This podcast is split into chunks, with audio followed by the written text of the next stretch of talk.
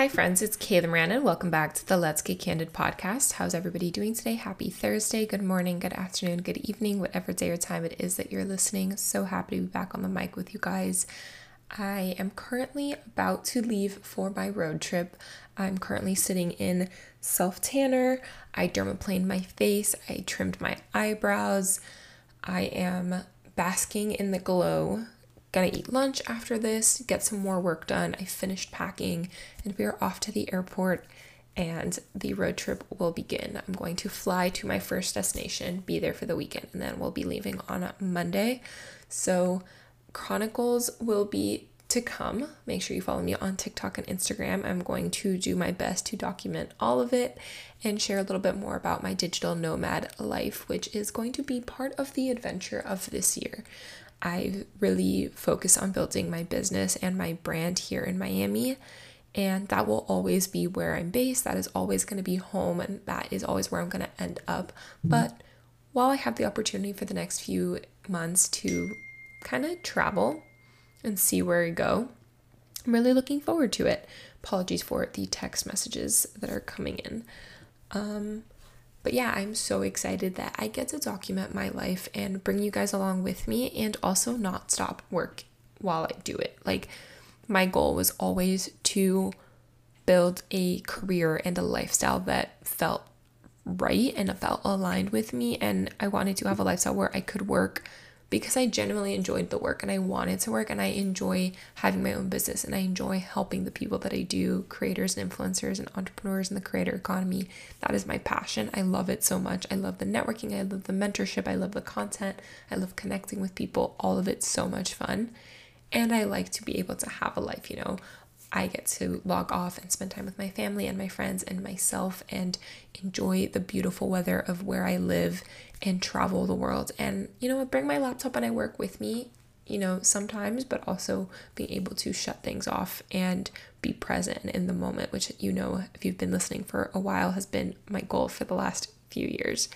Um, but I'm not going out of office on this trip. I will be working, which, you know, I'm going to try to do the best I can. And I'm going to document it for you guys, which I'm really looking forward to. And I've never done such a long road trip. I've never done a cross-country road trip. Um, and yeah, I'm not going to tell you guys too much about it, but ahead of time. Um, but follow along on social media to see as it's happening what I'm up to. And I don't want to give it too much away because, to be honest, I don't know what's going to happen. I don't know what's to come. I know where the starting point is. I know where the ending point is. And I know where we might try to stop along the way. But I don't know what to tell you guys. So follow along to, to come along for the ride with me. Um, let's do a quick suck and sweet of the week, and then we'll dive into this week's guest. My suck of the week. Um, let's see. Something that I've been really working on recently is in my friendships and my relationships with just the people in my life, taking ownership and accountability of my faults and my and how my insecurities manifest in my behavior. Um, I'm really open. I'm very emotional. I'm very vulnerable, and I'm very communicative. Not other, not everybody is as communicative and emotional as me, so I tend to have moments where I get upset or frustrated that the other person does not see things from my perspective or understand where I'm coming from, because they just can't. They are not going to be able to, because they are not as emotional as me. I feel things very deeply. I think I wouldn't say I'm full-on empath, but I have more empathetic empathetic tendencies for sure, and that plays a role a lot in my, you know, heated arguments and discussions. And unfortunately, it, it does manifest in ways where I do hurt people unintentionally, um, and I hurt myself ultimately more in the process, and that's something that I've always struggled with and I've been working on for years, and little by little, I'm getting better at it. I think as more people in my life are unafraid to, to call me out and to be honest with me, and that they truly care about me, so they want to help me, help them, help myself, and you know, it's really scary to admit this. Um, I feel safe doing so on the podcast, no other place. Um, it's something that I'm glad I have a journaling practice now, because it's something that I'm really getting out of my system and talking about and journaling and making little changes to work on and to stop being so, you know, sensitive and, you know, pointing fingers and and picking apart words. Um, I've had it done to me before. That's where I learned it. And I didn't like how it felt. So now, realizing that I do indeed do it, I didn't realize it until really recently.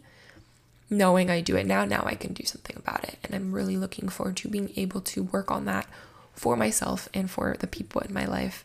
And, you know, I, I'm excited to see how far I continue to grow and how far I continue to go personally, professionally, and just with myself. Ultimately, the goal is to fall more in love with myself and genuinely love who I am.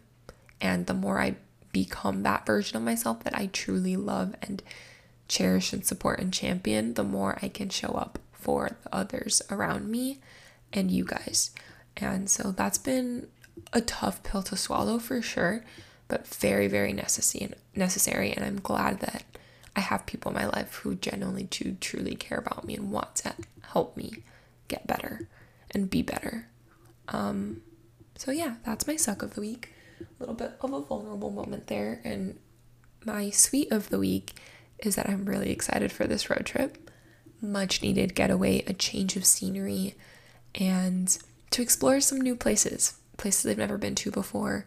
And I'm just really looking forward to time away from Miami. Like I said, Miami will always be home. Miami will always be where I come back to and I end up. But, you know, the only way to know that you truly love something is to set it free, right? So it's it's time to spread my wings a little.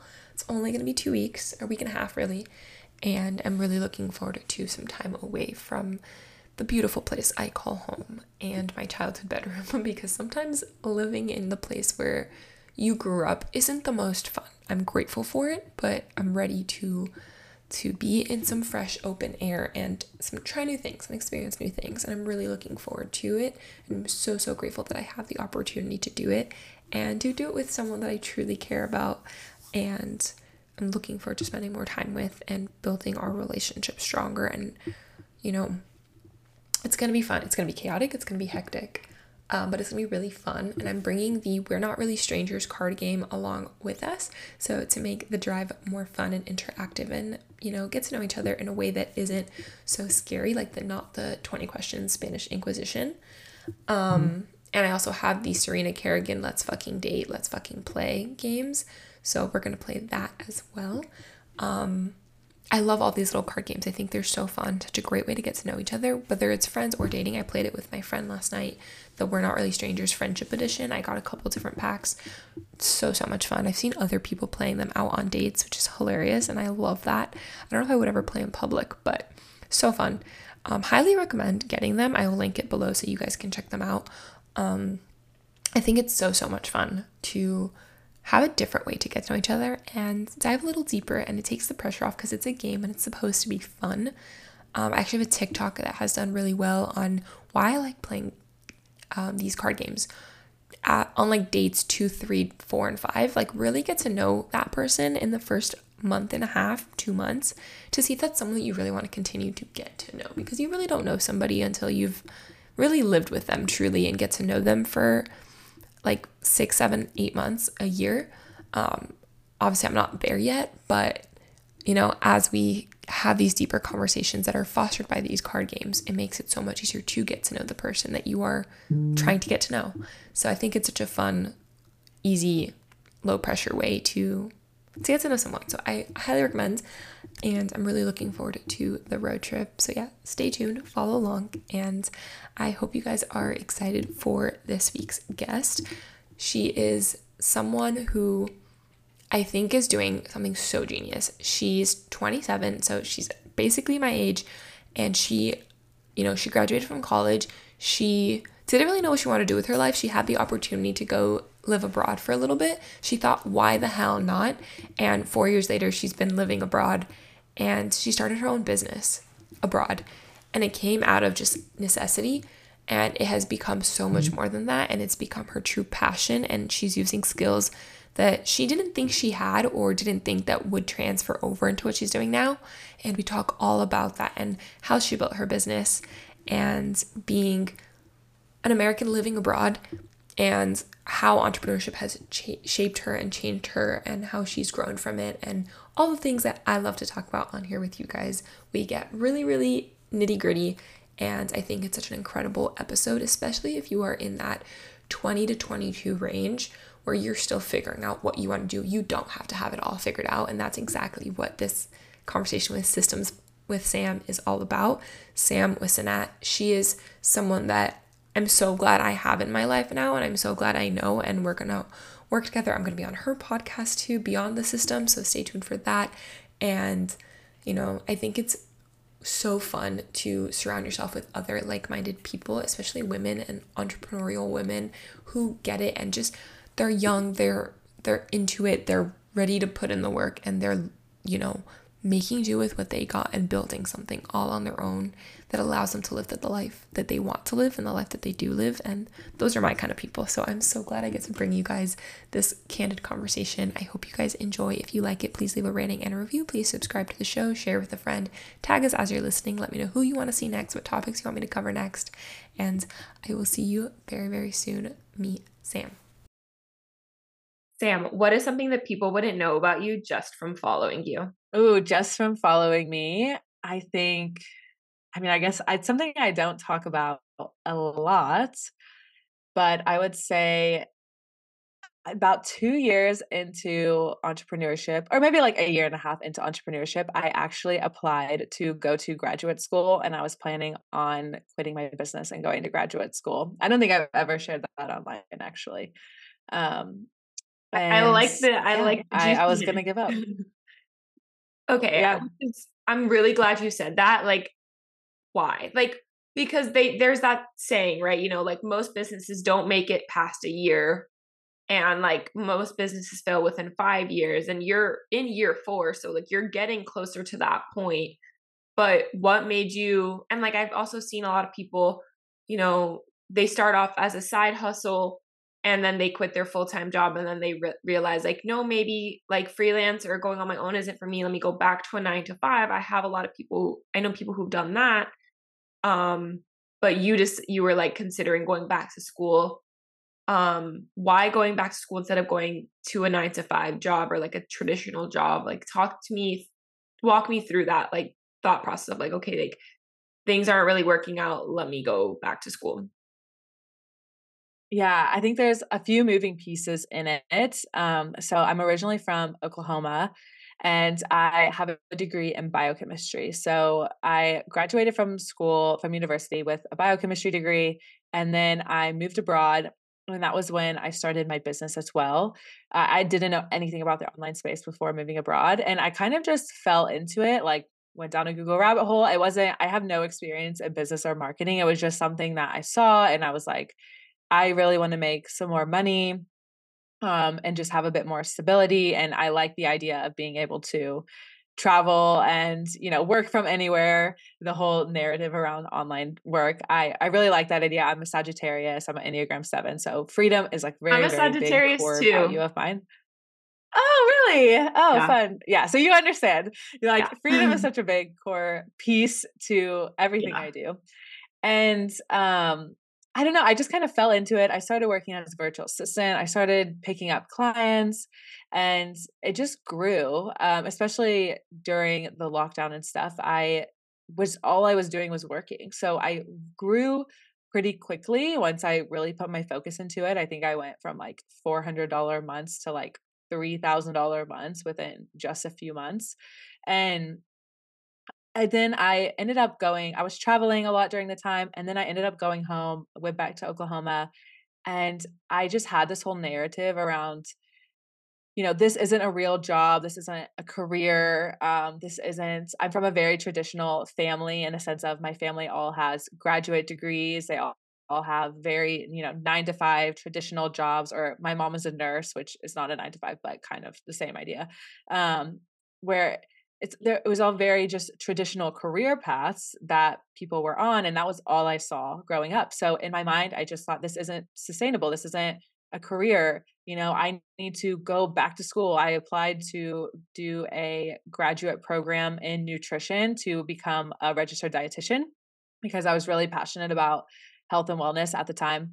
Uh, and I still am, but really a lot at the time. And I thought I need to, yeah, go back to school and then I can go become a registered dietitian. And then even my plan with that was like become a registered dietitian and then like start an Instagram page and create my own personal brand and basically have an online business as a registered dietitian.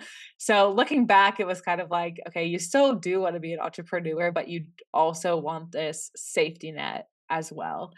Um, and I think, yeah, I just chose to apply because I didn't see where become being a virtual assistant could lead to long-term stability, um, or I just couldn't see the bigger picture of what I wanted. I didn't know what I wanted at the time. And that just felt like a very safe option. Yeah, that's fair. I think something that like came to me while you were talking is, do you think because your parents all have, like your family has graduate degrees and traditional jobs, that that played a role in you wanting that safety net? Or was it like, did they ever like, no, don't do your own thing, or like, that's not a good idea. They, did they ever put pressure or doubt in you? Or was it you just saw that they had that security and you wanted that? I think it was definitely just seeing it for myself. They never pressured me to do one thing or the other. Like the only, the only thing that I knew as a kid was you need to go to school. Like that was always the pressure of like, you need to go to college, um, and get some sort of degree. That's all my parents really wanted. And beyond that, it didn't really matter what we did. Like my parents really wanted us to be happy and to pursue what we wanted to pursue. But I do think it was just seeing that and not seeing an entrepreneur, not understanding how running an, a business could actually create a different kind of lifestyle for that. And I think there was also a time in my teenage years Uh, when my parents got divorced, and after the divorce, things were very, very chaotic within my family, especially financially. And so from that time in my life, there was definitely a lot of desire to have a lot of financial stability, especially. And that was why I chose to get a biochemistry degree. That was why I chose to, you know, really pursue a more stable career path at first, or that's why I wanted to. And so yeah, I think it was just a lot of those old feelings come up of like, can I really make a living off of this? Can I really support myself? Can I, you know, I have, I really have this desire to be like financially safe. And also, you know, more than financially safe, I want to be rich. I want to be wealthy. I want to buy nice things and, you know, whatever. Is that actually going to be possible? Or am I going to be this struggling entrepreneur? Um, because it's not as predictable. Yeah, there's so much I want to touch on there. And the first thing is, it's funny you say like you saw them have stability and you really wanted that. And it makes sense why you craved it, especially having experienced like chaotic times. But for me, it's funny. Both my parents are corporate America and they're still together, but they're both children of divorce. And actually all four of my grandparents are entrepreneurs or were. And like wow. they all they all have failed. You know, they all failed actually multiple times. I don't think any of them were ever really truly successful um, in like the, and I think also we have to reframe what success means. Like, I think it's different to everybody, but digressing from that a little, it's funny that I didn't know that. I didn't know that all four of them were entrepreneurs. Actually, I learned this last week. So that was really funny to me. Oh, wow. Yeah. That's a big, uh, yeah, that was like really interesting. I knew some of them were, but like, I didn't know everybody was.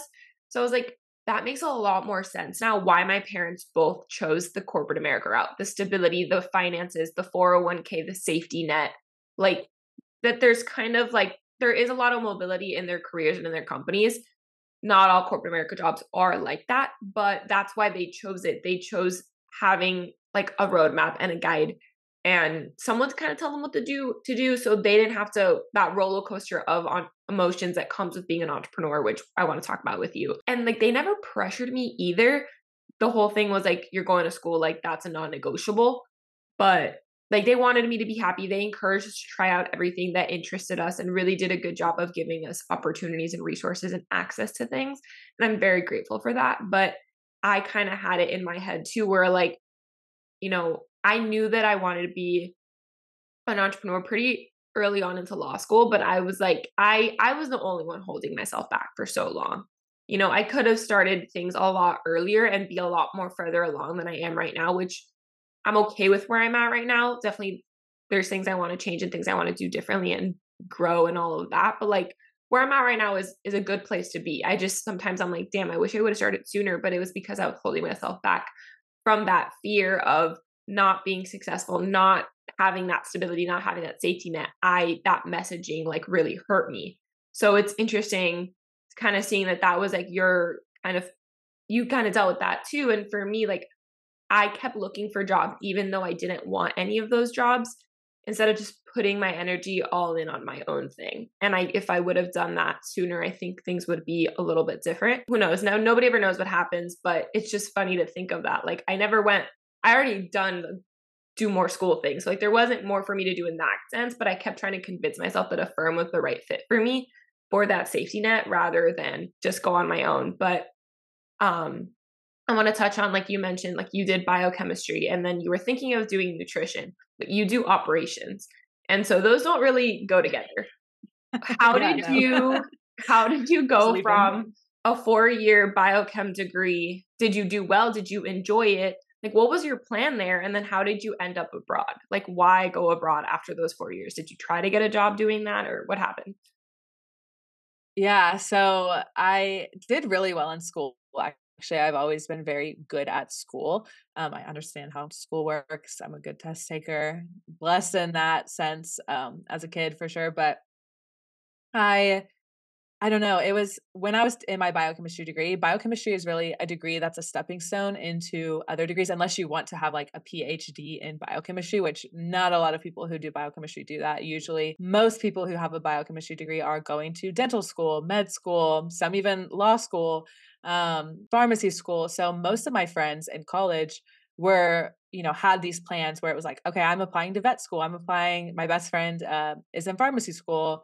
Um, I knew a lot of people that went to, uh, medical school, P A school, all the different things. And I also said that throughout my whole four years is I was like, oh yeah, I'm going to go to med school. And then like six months later, I'd be like, actually, I think I want to be a P A, like a physician's assistant.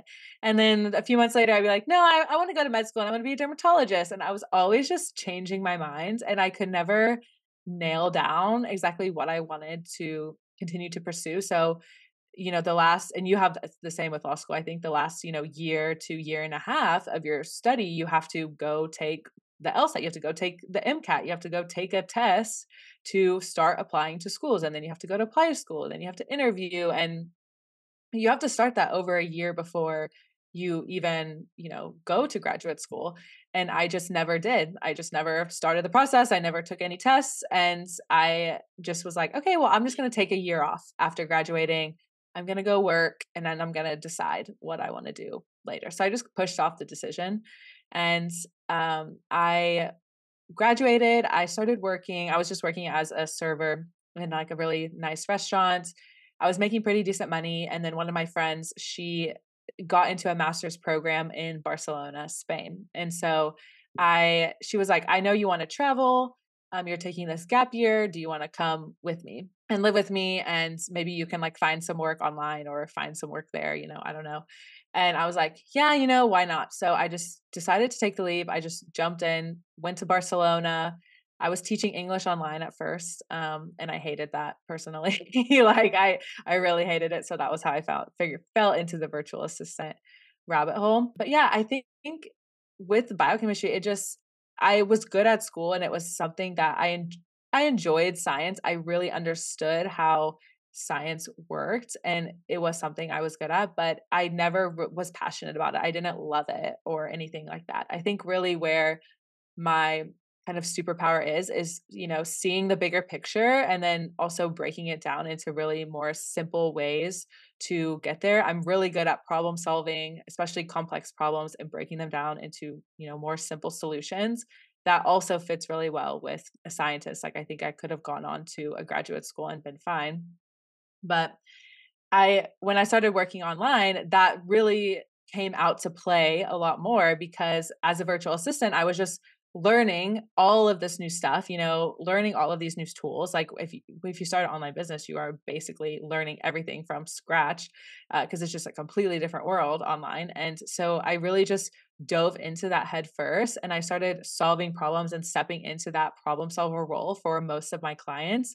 And I also started seeing a lot of things that could be improved and optimized. And when I learned about systems and operations and stuff like that, it just felt like a really natural fit where I was like, oh yeah, like this is something that I enjoy doing. I like mapping out how stuff is supposed to work. I like when my clients come to me with a problem and then I can go and figure out how to make it better or solve the problem. Or even if they just say, oh, I wish this works a bit better. Like I love optimizing things and providing that efficiency. I do that in my own life as well a lot. And so, yeah, so I just naturally kind of flowed into that once I started working online and started working with clients. Yeah, I was going to ask, do you think anything that you learned in college helps you now? And you answered that. I think that makes a lot of sense. You know, I, I'm jealous that you were good at school. Like I was good at school up until yeah. high school, but college, like I love learning, but I'm not a good test taker. So school, like the the assessment part of it, which in law school, you're all your grade is, is a test at the end of this class. And like, that was, yeah, I mean, really it's hard. Crazy how it's set up. Like, yeah. That's the thing is like, I I was good at taking tests, but I know so many people are not, and they're still, you know, probably smarter than me, or they probably know more than me about something, but just because I'm, yeah, yeah I'm good at taking, t- it's a skill, you know, it's, it's, it's a skill. And that, it, yeah. yeah, it just sucks that like the education system sometimes like it's better suited for some people and not others. But I think it's really good that you were able to kind of extract what you could from that program and use it in new ways today. And I think, you know, it's funny, like you said, like you were a server when you graduated college, like you, you were good at school and you think you would have been happy, you know, like you think you would have been good at being a scientist or something or med school because you're good at school, but you weren't, you wouldn't have been happy and you wouldn't have enjoyed it as much. And I think at such a young yeah, age, such a pivotal part of your life, I think that is huge that you knew that.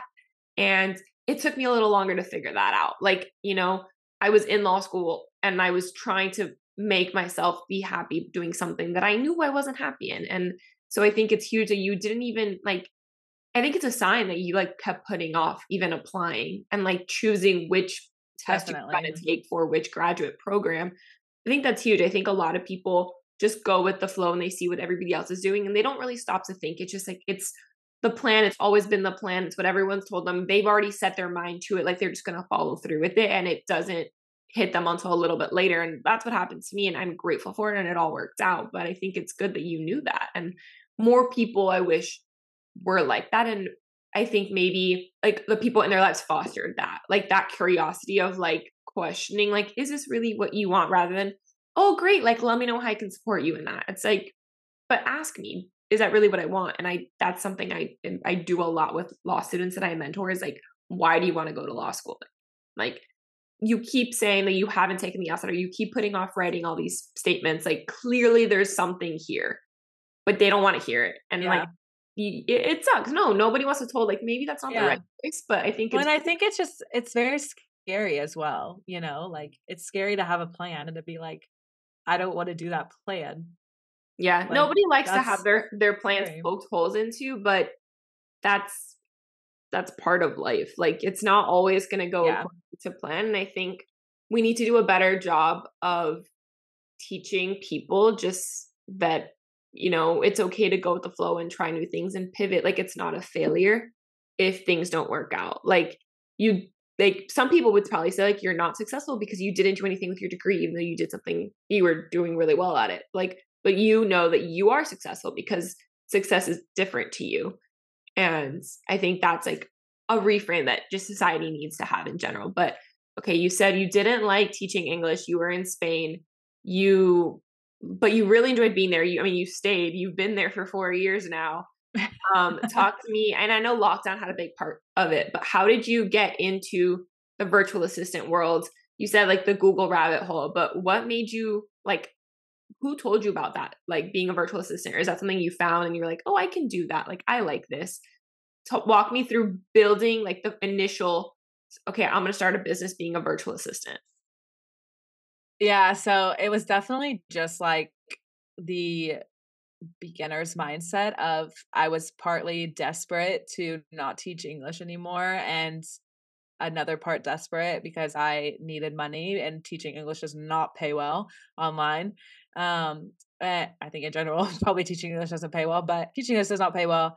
And also I had a lot of free time. So I was only teaching three or four hours a day. And then the rest of the time I was just like chilling. And so, yeah, I just started Googling ways to make money while living abroad, ways to make money without a work visa, like just all of these different things. And then I think I just found it in a Facebook group or something.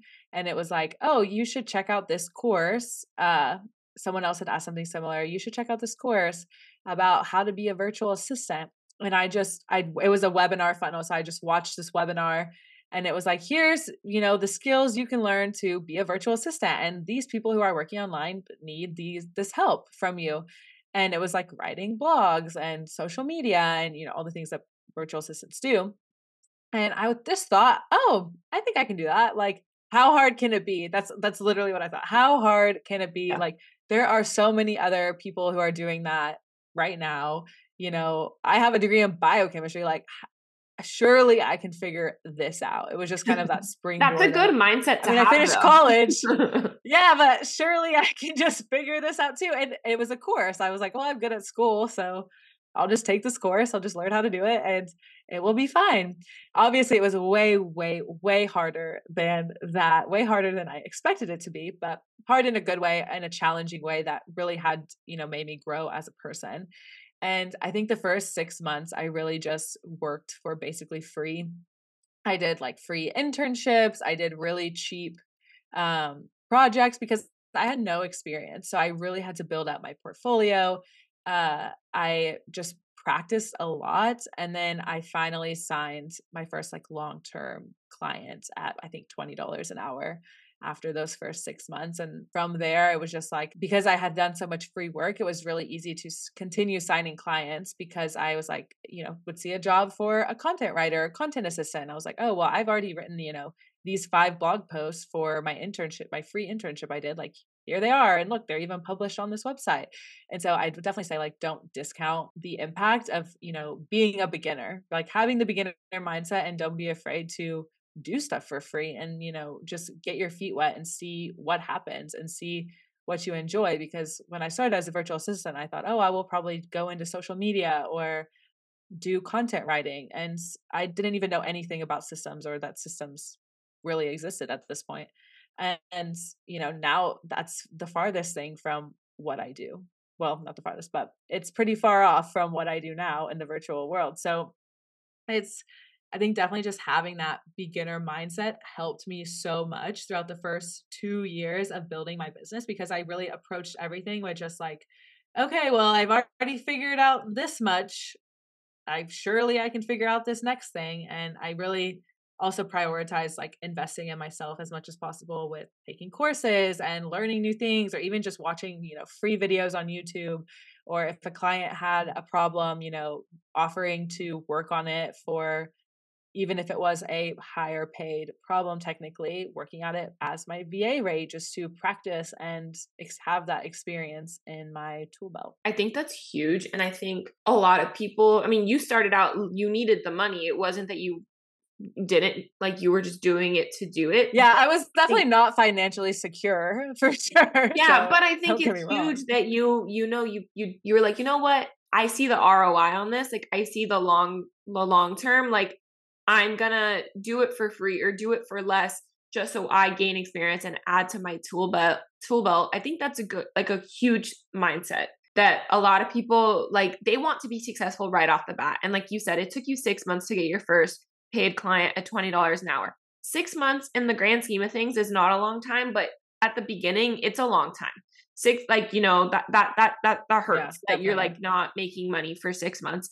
And you live abroad and like you, you know, you're, you have bills to pay and you have things you're doing and you want to enjoy your time abroad. Like you want to go out and enjoy, like, you know, whatever everybody else is doing. but you can't because you don't have money. So six months is a long time, but in the grand scheme of things, you know, it's really not. And I think you said like, it took you really like a year and a half, two years to really like get to where you were like, okay, this is working now. And I think maybe because you were like, you, you almost quit.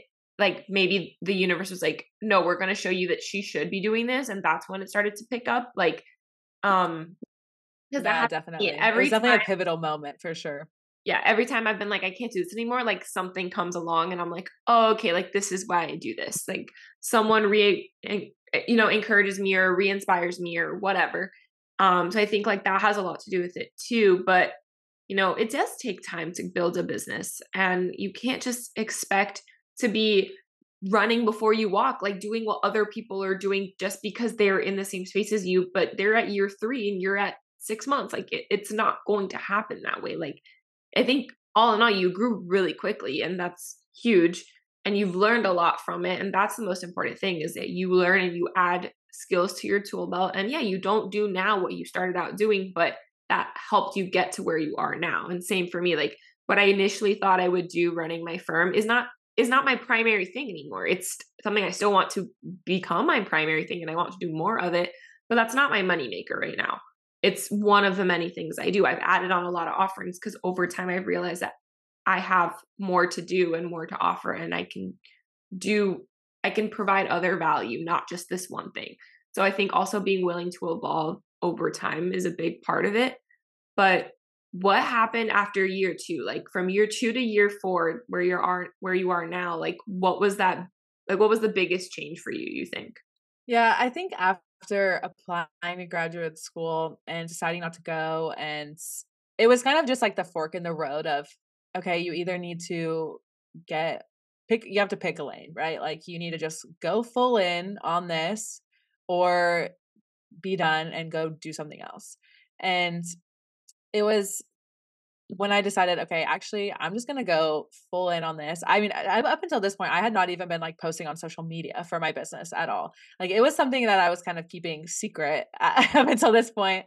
Um, like obviously my family knew I was like making money and my friends knew I like had this job, but I barely ever talked about it. I didn't post about it at all. There was no marketing. I had all my business through just applying for jobs. I was part of a lot of Facebook groups and stuff where you can apply for jobs and then just referrals as well.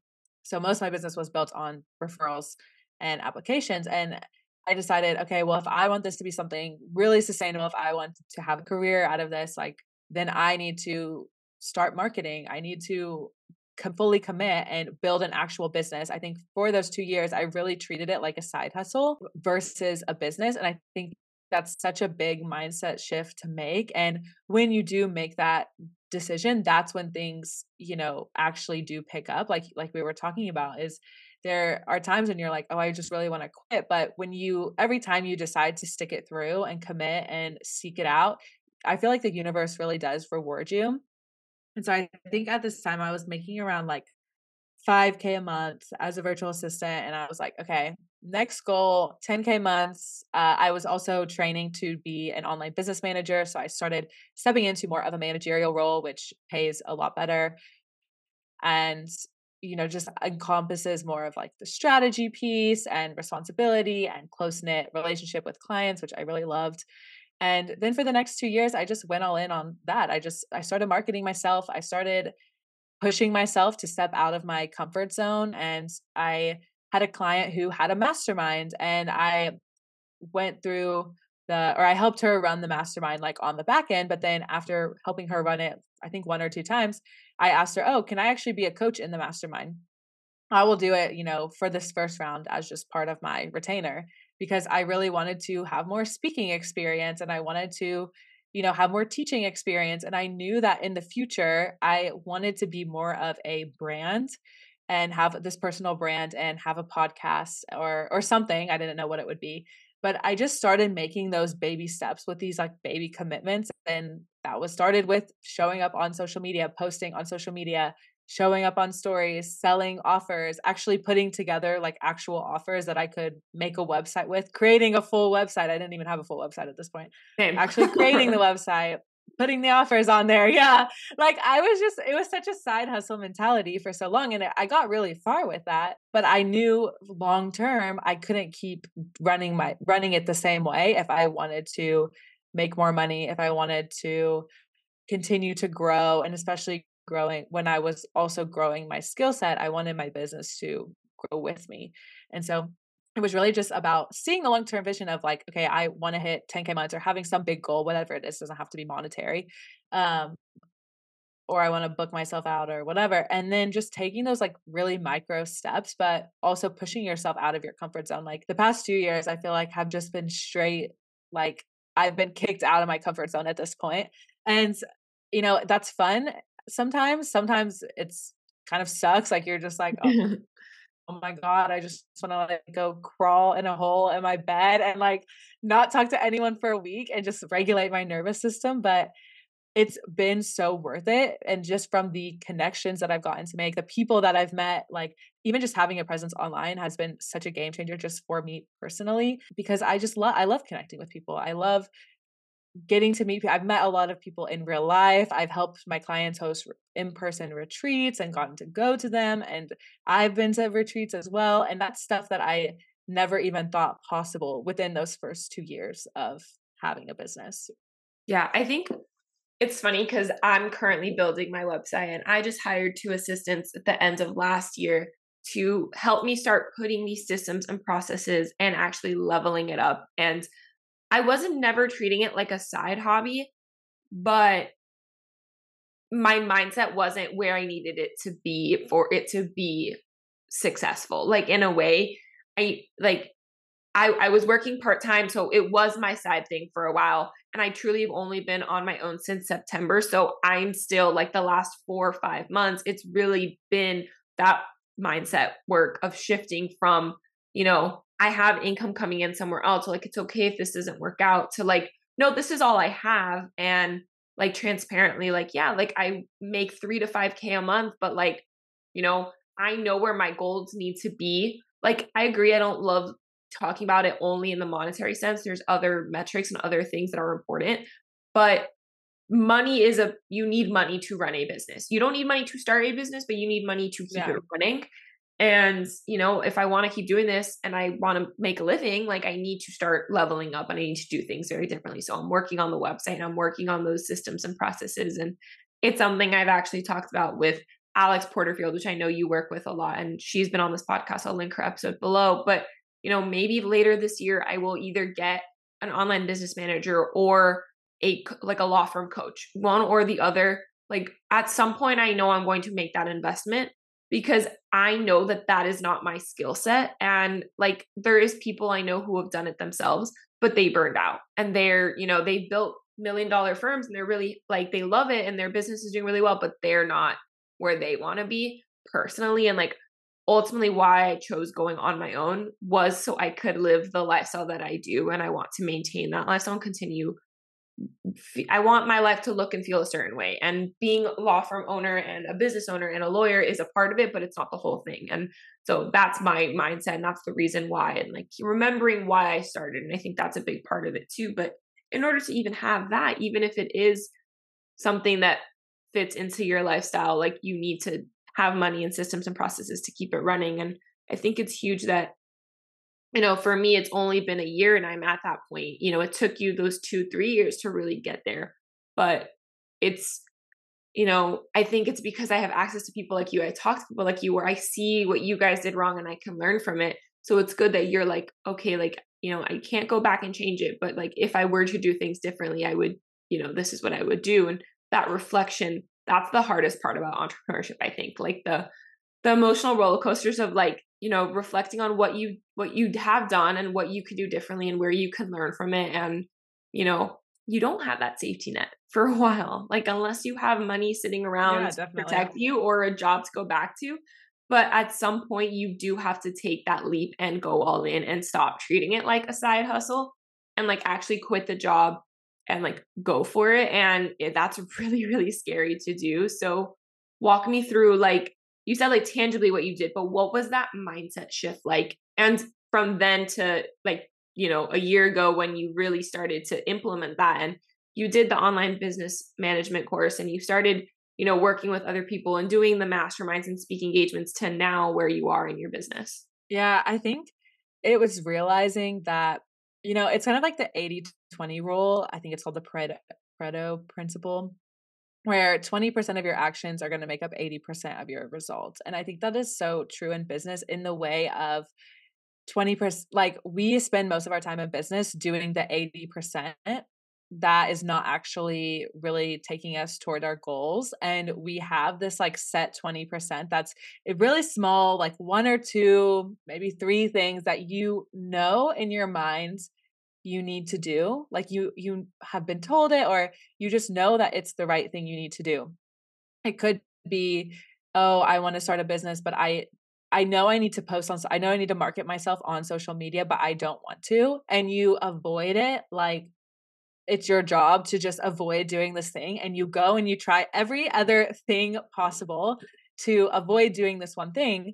And, but when you actually just man up and like do the thing, it changes the way your business runs. Yep. Like once I started, for example, once I started posting on social media and building relationships and using it as a relationship building tool on Instagram, I started making ten to fifteen K months.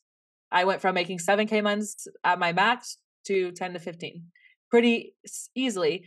And I knew for a year before that, oh, I should really be utilizing social media better. I should be making these connections. I should be uh, marketing myself, learning how to market myself better. But I avoided it because I was scared. I, I didn't, you know, I didn't, I'm from Oklahoma. There was no one else like doing what I'm doing um, at the time, especially really. And I, I didn't want, you know, want to deal with what people were thinking of me, or, you know, just all the insecurities and the imposter syndrome of, well, I'm not an expert. Oh, I don't have a degree in this. Like there was just so many mindset things that came up with that, but it was really just deciding like, okay, I, to do it anyway. And from that moment, I really started to look at things that I wanted to do, but were actively avoiding doing, or things that I knew I should do. I didn't even want to do them, but I was like, I know if I do this, this something is going to change. Like things are going to change in my business because I'm going to put myself at a different level. I'm going to be out of my comfort zone. I am going to be, you know, building a skill, whether it's speaking or, um, you know, teaching or, you know, whatever it is. And just really trying to continually push myself to do those things and not waste time on doing the other eighty percent of things that I was doing to actively avoid that. Um, so yeah, I think it was just like a really big mindset shift and just deciding to show up and do the hard things anyway. And it's, you know, it sounds easy and when you say it, and I think in the moment it's, it's yeah. very hard and it's scary and it's unknown. Like the unknown is scary. And I think there are so many times where, you know, it's not like everything I do that's hard becomes like some amazing result. That's, that's not true at all. Like I do a lot of things and try a lot of things nowadays. And so, you know, half of them don't really provide any result. And it's just more of an experiment type of thing. But at the end of the day, that's, that's fine because I'm just, I'm looking at it as an opportunity to continue learning, to continue growing, to see what is actually working. But you can't see what's going to work if you don't do anything in the first place. Yeah. I think that's like kind of where I'm at right now. And it's, it's just, it is really scary and hard in, in practicality, you know, easier said than done. But I think yeah, definitely it's just, you have to do it. Like it's, it's what you said, you just have to. Yeah. And I'm curious, like, you know, how did your business change? Because it's funny, like you run a business running other people's businesses. That's what you do, but you also have to run your own. So what is, what are things that you've learned in for doing in other people's businesses that have scaled them to six and seven figures that has helped you scale your business? Like maybe you're not at that point where they're at in their business, but you're doing pretty well for yourself. So how did you, like those things that you say, like you have to just learn and try those things to help other people's businesses. What have you learned from helping scale those businesses that you can take into practice in your own? Yeah, I love this question. I think it's like the blessing and the curse of being behind the scenes is I've seen how successful businesses, you know, run. You, you also see how much effort and time and energy and that goes into even just making the day-to-day operations run, or how many you know, failed, you know, quote unquote failed, flopped launches there are, um, you know, like there, I have a client who, you know, she had a two hundred fifty K launch last year, but she also spent, we, she spends like thirty hours a week of her time and her team's time just on content creation. Like that's so much time yeah. that goes into content creation. And yes, it can provide these amazing results, but if I'm looking at, oh, I want to start a YouTube channel, and then I'm looking at what she does to keep her YouTube channel running, I'm like, oh my gosh, like that's a lot of time. That's a lot of work. And especially having a business where I'm also having clients and working in other people's businesses as well. So my time is really, really split between my business and my clients' businesses. It's really having to be good at prioritizing, like, you know, what is the most important things I need to be doing in my business, because I just don't have as much time. And also just trying to avoid like shiny object syndrome. Like just because my client is doing something, that, that does not mean I need to be doing, doing it, or that I'm going to get the same result. Um, but yeah, I feel like it's really prioritizing exactly what I need to be doing in the business so that all of the time I'm putting in is providing some sort of R O I. I think the other really big thing I've seen with successful businesses is they really have the ability to, um, I'm trying to think of the best way to say this. They show up when they say that they're going to show up, and they also have the ability to let go and let other people do their jobs when needed as well. So they're not micromanagers, and they are not, they are also very, very disciplined in the way that they show up in their business. So one of my clients, like everything that she says that she does, like she's going to do, she does it. And I don't have to worry about, oh, is she actually going to do that? I've had other clients as well on the other side of the coin where they say, oh, this week I'm going to do this, this, and this. And I just already know they're not going to do it. And then at the end of the week, it's not done. And then they are, you know, having more roller coaster businesses. Their businesses is not, con- they are not as consistent because they are not as consistent with showing up and, you know, doing the things that they need to be doing. Yeah. Those are the two biggest things I've learned is being consistent, but also letting people do their jobs, not micromanaging. That's something that I've really been working on learning recently, having a team. Uh, I've hired a team in the last like six months and that was just my next letting question, my team do their so. job. Also, yeah. yeah. Like I think having a team has been like a whole new experience for me. And I really had to like put on my C E O pants and be like, okay, you need, because I'm used to doing everything myself for the most part, or delegating to my clients' teams. And I'm like, no, you can't do everything yourself. Like you need to delegate. You need to, you know, trust that your team can do this just as good, if not better than you can. You need to be open to giving feedback and, you know, having the hard conversations and setting boundaries and setting deadlines and all of these things. And, um, the most successful C E Os I work with are really, really good at that. They are really, really good at setting boundaries. They're really good at delegating. They're really good at letting people like thrive in their role as well. Yeah. That was going to be my next question. Like, I was like, since you've learned that, like, you know, that these, that they have to rely on their teams and that delegation is a big part of it.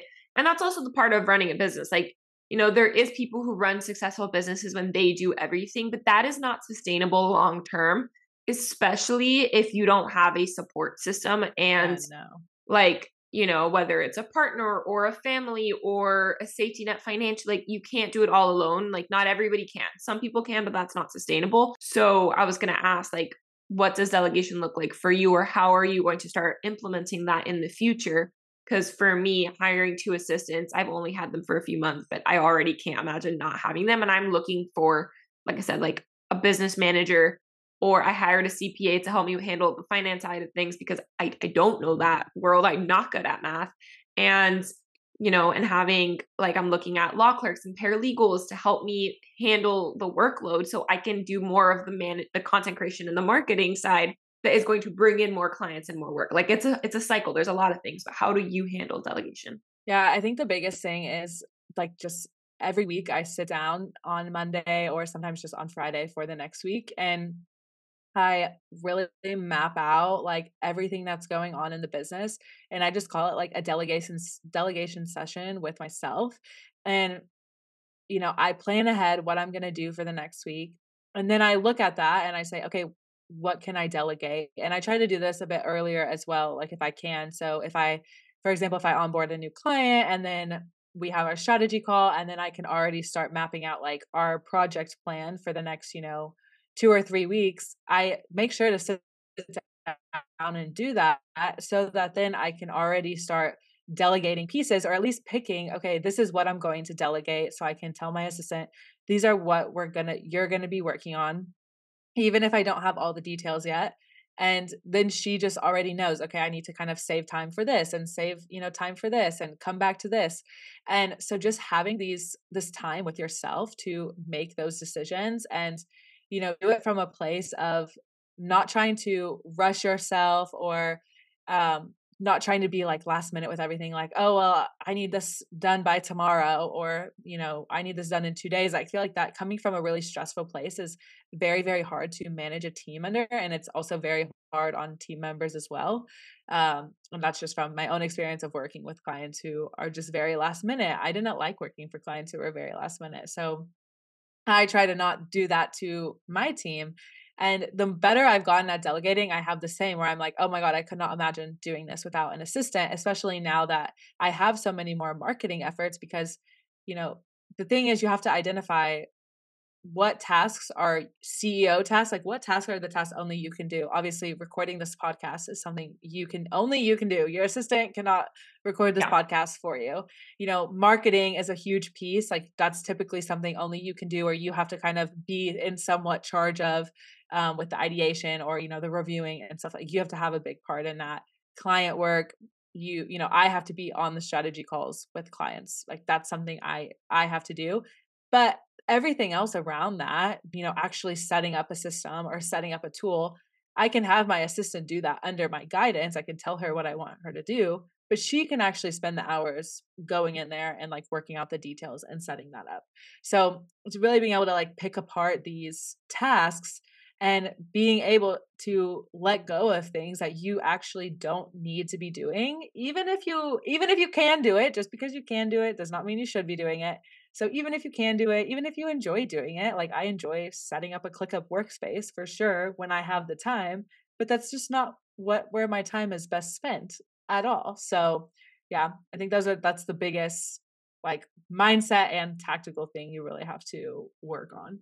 No, I love that so much. Cause I was going to ask you, like, how do you reflect on what isn't, isn't working in your own business and also in other, in your clients' businesses, and how do you take what you're learning in those businesses and apply them to your own? So I like that you have like delegation sessions with yourself and then pick apart the tasks and then assign them accordingly.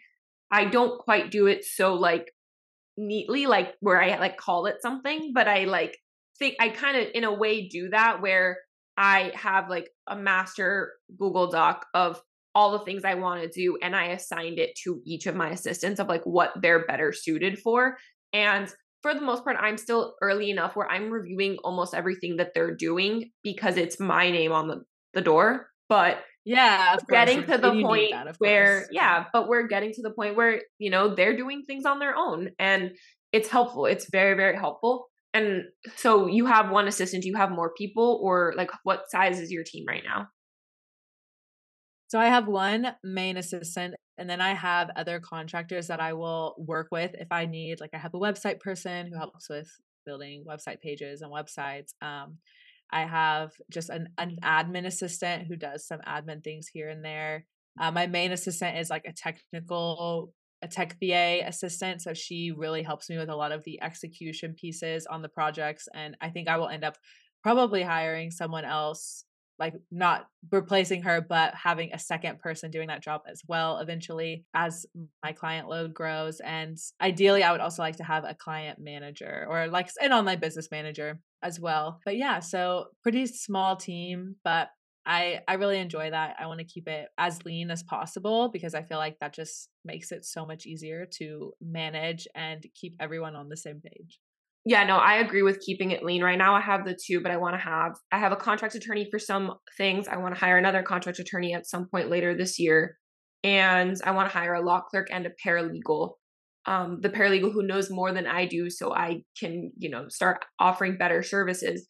And more expertise, and then a law clerk yeah. to train to be a mini me. So, you know, when there's overflow, it's not just me staying up till midnight to do work. But I think it's, it's important to be lean and know, like, and also I think you don't have to hire employees. I think nowadays there could be a lot can be done with contractors. And yeah, it, I would say most of my clients build their business up to seven figures with just contractors. Oh like, yeah. No I know a lot of people, I would say, yeah, who've done that too. But I think it's cool that, you know, as your business has evolved, you've, you've noticed that those are the, the changes that need to be made.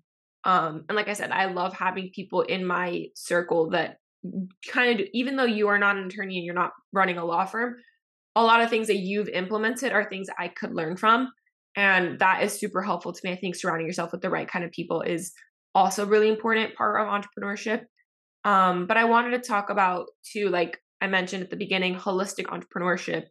And I wanted to talk about, you said like health and wellness is something that's always been very important to you. You do a lot of different things. You wear a lot of different hats, even though you're delegating.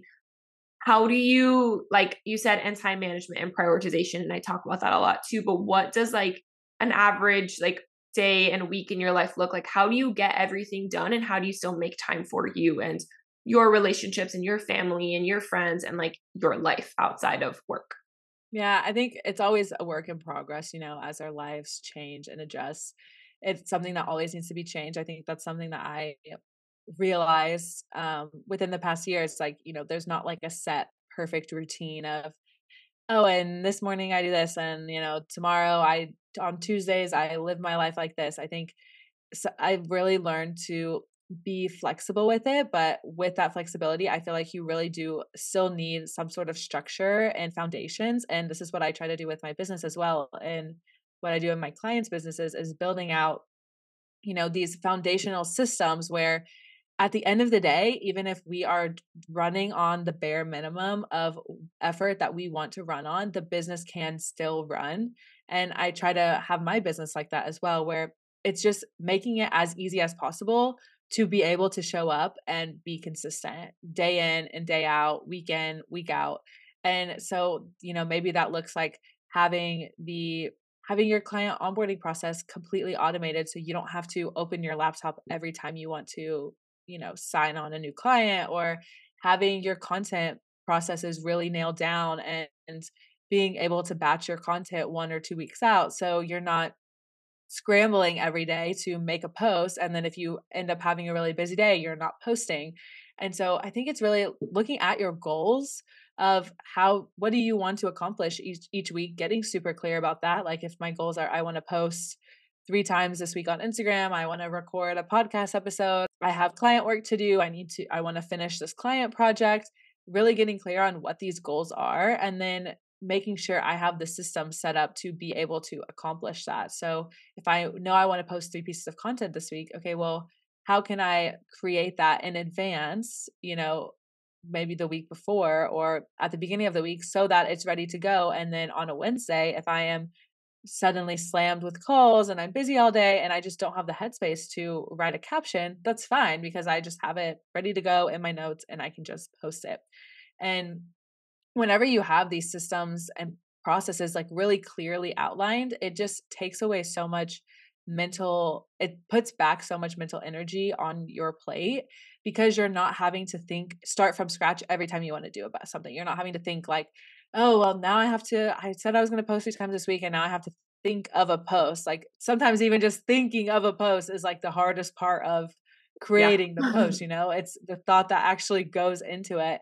And it's the same with so many things we do with our businesses and even with delegating to a team. That's why I like to, I, like you said, like sit down and have a place where I can look at everything that's going on and then delegate it out, you know, in one session. So then the rest of the week, I don't have to think about delegating to my team. My team knows what they're doing all week. If they have questions, they can ping me in Slack. But other than that, great. It's, it's just something else that's off my plate, which allows me to have the space to, you know, disconnect from work at the end of the day, because I'm not thinking, oh, there's always so much more. I mean, there always is so much more you can do, but I'm like, oh, well, there's time for that tomorrow because I have my days set. I have the structure in place for the week. I know what I'm doing each day. I know I'm going to accomplish that tomorrow.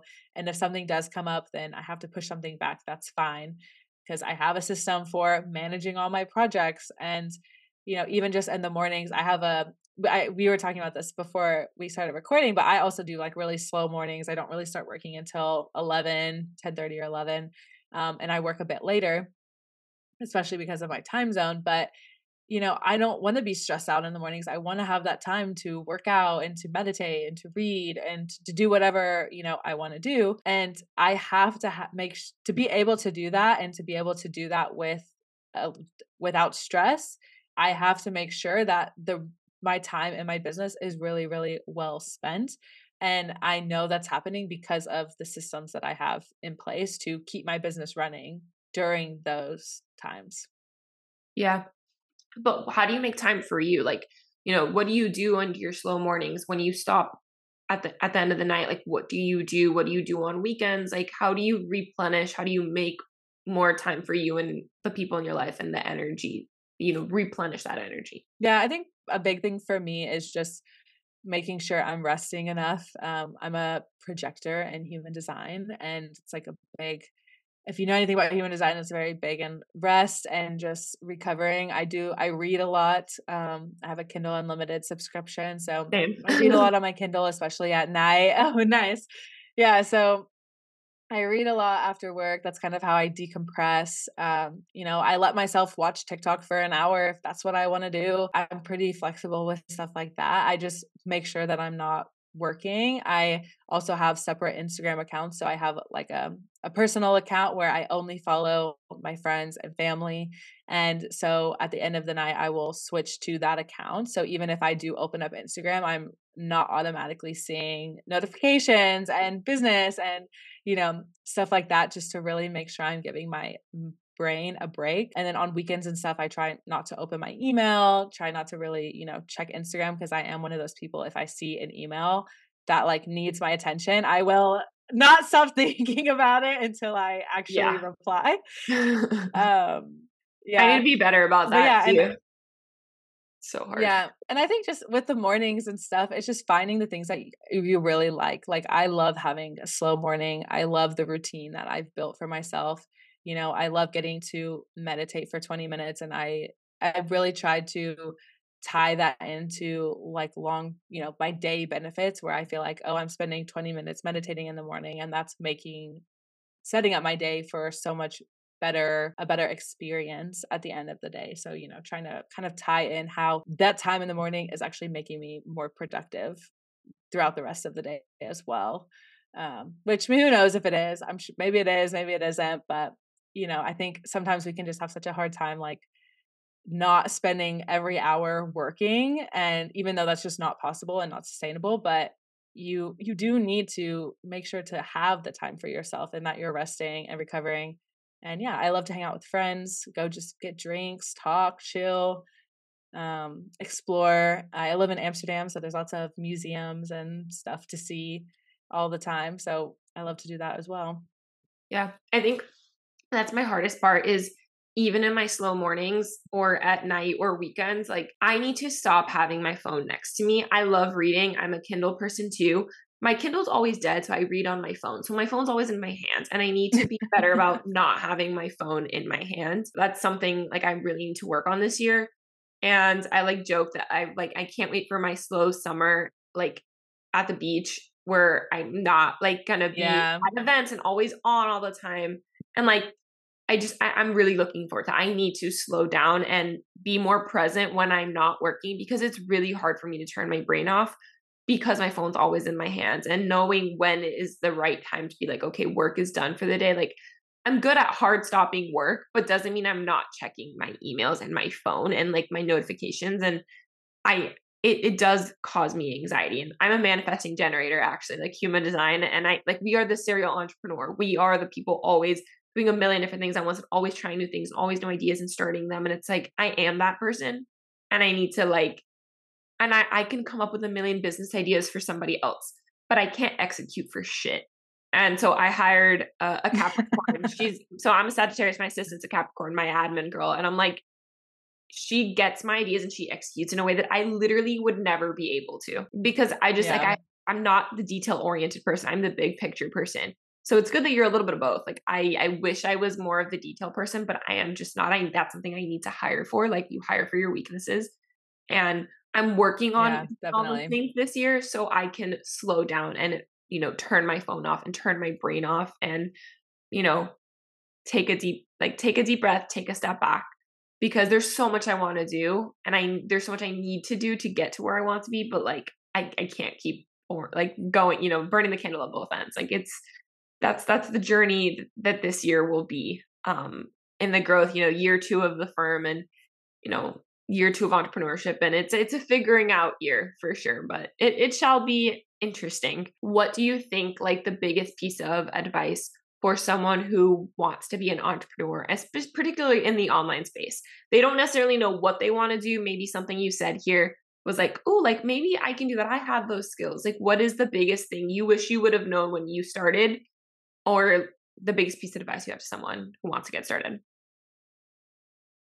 Um, yeah, I would say the biggest piece of advice I could give someone is just like practice being resilient, like not looking at failure as failure. It's just another step along the journey. It's all a learning experience. Have the beginner's mindset of there's always something here to learn. I think especially as you go through entrepreneurship, you can kind of get a bit, not stuck up, but you know, a bit, oh, I already know all of this type of stuff. And there, there is something that is so underrated about just going back to basics and really having really solid basics and foundations. And those are built in your first, you know, year of entrepreneurship.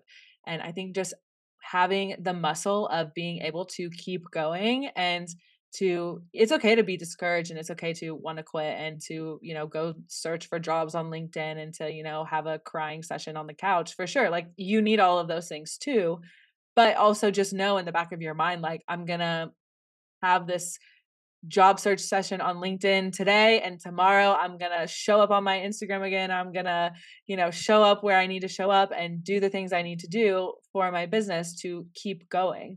And I really think it's a muscle. It's something that you just, you have to keep practicing, and it gets easier as you go. At first, I think it feels very unnatural because it can really feel like the universe is telling you, don't do this. Like it just feels so hard to keep going. But, and especially for you, like if you're in your second year and you're like, this is a figure it out year, like this is your chance to just figure it out and like try as many things as possible. And not just try things and then like move on and forget about it, but try things and then look at what worked, what didn't work, like what can I learn from this, and really make sure you're taking away from each experience something that is tangible and like another kind of just, you're basically building your own staircase to your success. And so just being really intentional about it, but yeah, also just, you know, remembering that tomorrow is a new day. It's another chance to keep going. And you You know, it's like the cheesy quote, like you don't, um, what is it? You, you can't fail in, unless you quit. Like quitting is really the only version of failure. As long as you keep going, then it's, it's not really a failure in the end of the day. Yeah. That. And if you don't learn from it, I think that's the other like failure, but I agree. Resilience is essential as an entrepreneur. It's something that I'm luckily very familiar with. And I'm, I think I'm pretty good at, but it's that softer side and that reflection side. Like I tend to, I used to be the type of person I would only reflect when like things got bad and like I was at rock bottom, and like, let me like pull myself out of here instead of like doing it periodically. And that's something that, you know, I need to be better about, and, you know, learning from my mistakes and learning from things that maybe didn't work out and trying new things and, you know, implementing things, learning from them. You know, maybe I scrap it, but you know, try again. Yeah. That's all, that's the figure it out year that I'm in for sure. But what do you think is the biggest thing you've learned about yourself in the last four years of entrepreneurship? Oh my gosh, so much. I think so much of entrepreneurship is a personal growth journey as well. Like I have really learned so much about myself in the way of just coming into my own self-confidence. And I think it's also probably just being in my twenties as well. Like I'm twenty-seven. Um, I know you're twenty-six. So it's part of, I think, also just growing up, but growing up and being an entrepreneur is like, like, you know, self, self-discovery on steroids, basically, because everything you do is like impacting your business as well. And I think the biggest thing I've learned is just how important mindset is and how much my mindset has really played into my entrepreneurial journey and how much my, you know, childhood has played into my decision making, and just really being able to reflect back on situations and not blame, not feel like it was unfair or what I went through was, you know, something terrible or whatever, but just being able to be like, yes, that happened. And, you know, here I am today. And this is why I am the way I am. And this is what led me here. And I'm going to make the most of it. And just having this like radical self-acceptance of this is who I am. This is what I want to do. I'm going to trust that this is my journey. Um, I feel like especially the past past year, year, year and a half, I've really dove into mindset work. And it's just been such an eye-opening experience about how, you know, great life can really be if you let it be great, you know, if you take control of your life and you make the decisions you want to make. And I think that's impacted my personal life so much as well, because I, I, I'm living abroad. Like I'm also in the situation where I'm meeting people all the time. I'm networking. I'm trying to make friends as well. You know, half the time, that's also something that's hard when you work online and you move to a new city or something. You have to go and make friends and, and meet people. And you need this like radical self-acceptance and this confidence to, to do that and to build relationships that are genuine relationships. And so I think, yeah, that would definitely be like the biggest piece that I've learned about myself is just how to love myself and accept myself as I am and yeah. still continue to grow and, you know, enjoy the journey as yeah. it is. No, I, I could not agree more. I think my, I always say like confidence comes from keeping promises to yourself. And last year, twenty-five was the year that I finally learned to trust myself. And I'm working on that yeah. radical self-acceptance and self-love. Like I'm proud of myself. I'm very resilient. I'm proud of how far I've come. I'm grateful.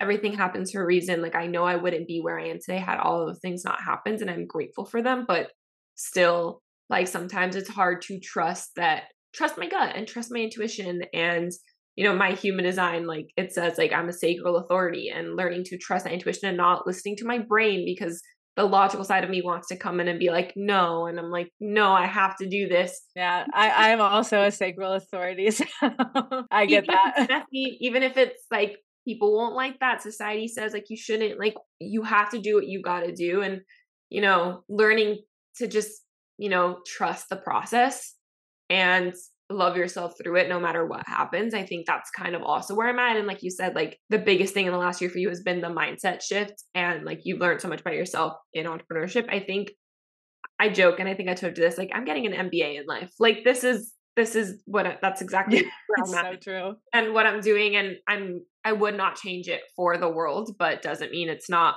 hard. And sometimes it, it really does suck, but it's the best of both worlds. I, I joke that it's a Hannah Montana life, but like I wouldn't change it for anything. Yeah, that's a good way to put it. I think the the rewards are definitely worth the risk or the, you know, yeah, it's definitely worth it at the end of the day. But yeah, yeah, you wouldn't like what like the risk it before like you got to risk it to get the biscuit. Like it's not worth it if you didn't have to work hard for it. Like if it comes too easy, you're like that was too easy. Like no, that can't be real. So it's it's nice when you look back and you're like, damn, yeah. I like that one, that one, that was success. Like, you know, I'm proud of that. And that's the thing I think is for me, just learning to be proud of myself, of where I'm at, even though I want more for myself and there's always more I could be doing. The work's never over, but being really proud of where I'm at. And that comes with trusting myself and self-love and self-acceptance and, you know, being open to what else is out there for me and